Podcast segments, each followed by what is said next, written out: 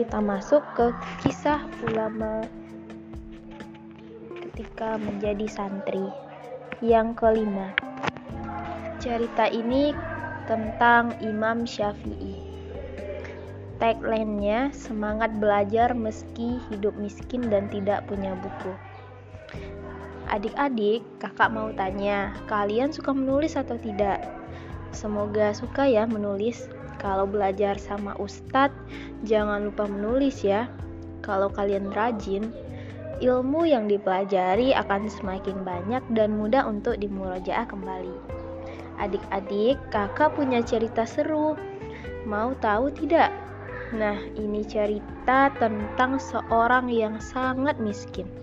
Bahkan karena sangat miskin, beliau tidak bisa membeli buku untuk menulis. Kasihan ya, akan tetapi, jangan salah, meskipun beliau tidak punya uang untuk membeli buku, belajarnya tetap semangat loh. Ada buku atau tidak, bisa beli buku atau tidak, bukan penghalang baginya untuk tetap belajar. Yang lebih menakjubkan lagi, dia masih bisa menulis padahal tidak bisa membeli buku. Terus menulisnya di mana? Penasaran? Yuk simak kisahnya. Beliau bernama Muhammad bin Idris yang lebih dikenal dengan panggilan Asy-Syafi'i. Beliau lahir di kota Gaza. Ayahnya meninggal dalam keadaan masih sangat muda. Asy-Syafi'i pun tumbuh dalam keadaan yatim. Sejak ayah beliau meninggal, beliau dirawat dan dibesarkan oleh ibunya. Melihat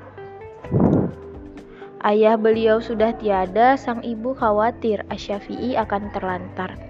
Akhirnya sang ibu membawa beliau ke tempat asalnya yaitu kota Mekah. Di sana keluarga dari sang ibu masih banyak jadi sang ibu tidak khawatir lagi karena tidak merasa kesepian. Di kota Mekah, beliau tumbuh dewasa dan memiliki dua kegiatan yaitu memanah dan belajar. Bahkan beliau sangat mencintai dua kegiatan ini. Saking senangnya beliau memanah, beliau tidak peduli dengan keadaan dirinya. Ketika matahari sedang menyengat dan cuaca sangat panas, beliau tetap latihan memanah meski harus kepanasan.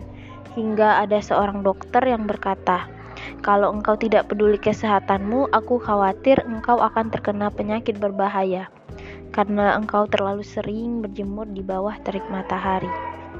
Terlepas dari kesibukan memanah, beliau ternyata juga sangat suka belajar. Di sisi lain, beliau diberi anugerah oleh Allah berupa kecerdasan dan hafalan yang kuat. Bahkan sudah hafal Al-Quran sebelum usia 10 tahun. Wah, Masya Allah, mantapnya. Banyak bidang ilmu yang sangat beliau pelajari. Di antaranya sangat suka bahasa Arab. Kalian suka bahasa Arab tidak? Suka ya, bahasa Arab adalah bahasa Al-Quran dan juga bahasa Nabi kita. Dengan mempelajari bahasa Arab, kita bisa lebih paham makna Al-Quran. Kalau begitu, kalian harus semangat dalam belajar bahasa Arab. Kalian tahu tidak, Asy-Syafi'i ternyata belajar bahasa Arab sejak kecil. Beliau mempelajarinya dengan salah satu kabilah Arab pedalaman. Jadi beliau tinggal di pedalaman bersama suku tersebut yang jauh dari keramaian untuk mempelajari bahasa Arab yang masih murni. Kira-kira berapa lama ya Asyafi'i tinggal di pedalaman? Beliau tinggal di sana kurang lebih 17 tahun. Lama sekali ya. Tentu dengan waktu selama itu beliau menjadi ahli dalam bahasa Arab.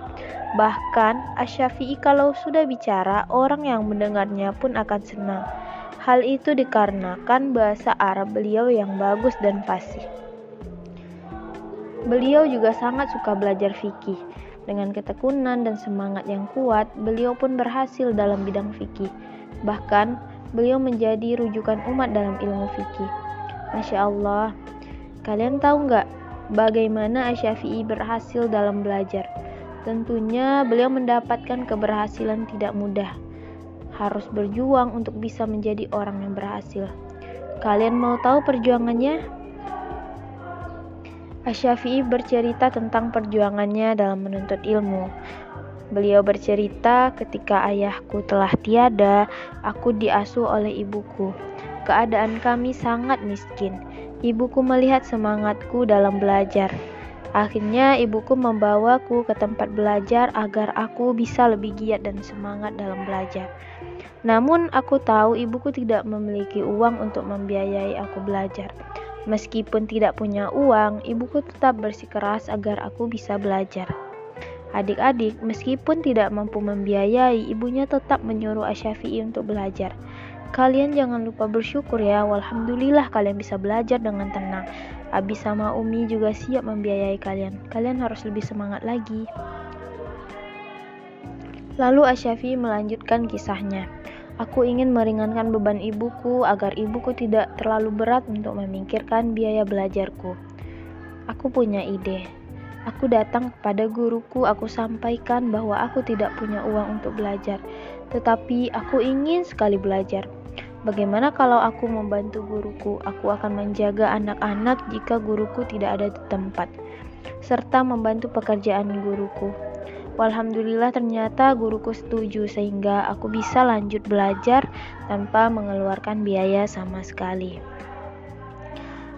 Semangat beliau untuk belajar sangatlah kuat meskipun tidak punya uang. Beliau tetap berharap untuk bisa belajar. Walhamdulillah Allah mengabulkan keinginan beliau sehingga beliau bisa belajar. Namun rintangan belum usai. Setelah beliau mendapatkan cara agar bisa belajar meski tidak punya uang, sekarang rintangannya adalah beliau tidak punya uang untuk beli buku agar bisa menulis pelajaran. Tetapi tetap Beliau punya cara agar tetap bisa menulis pelajaran. Penasaran dengan caranya? Jadi, karena tidak punya uang, akhirnya Syafi'i mengumpulkan tulang belulang tembikar, pelepah kurma, dan yang lainnya agar bisa menulis. Jika sudah penuh dengan tulisan, lalu dimasukkannya ke dalam gentong yang ada di rumah. Masya Allah, tidak punya buku bukan menghalang beliau untuk tetap menulis dan mencatat ilmu. Seperti kata pepatah, tidak ada kayu, rotan pun jadi. Tidak ada kertas dan buku, tulang pun jadi. Kalian harus lebih semangat ya.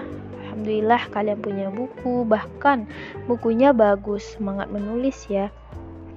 Syafi'i kembali bercerita.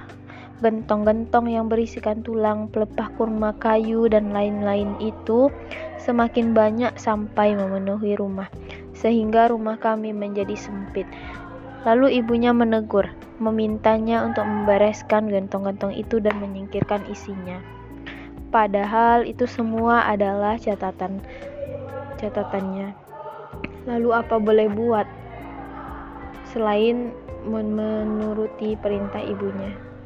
Kemudian Asyafi'i menyalakan api untuk membakar semua gentong-gentong itu beserta isinya. Semua gentong yang dikumpulkan dekat api dikeluarkan isinya satu persatu. Dan Asyafi'i mulai menghafal semua catatannya. Jika sudah menghafal, lalu dilemparnya ke dalam api hingga semua isi gentong telah habis. Dan Asyafi'i telah hafal semuanya. Allahu Akbar. Meskipun catatan hangus dan menjadi arang, tetapi tetap terjaga dalam hati dan hafalan beliau. Kalian harus semangat menghafal ya. Walhamdulillah, catatan kalian terjaga dan tersusun rapi di rumah. Sewaktu-waktu kalian bisa membuka bukunya dan memurojaah serta menghafalnya.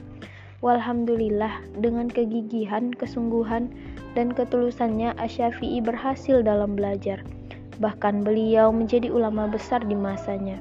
Semua kalangan mengakui bagaimana keumuman beliau.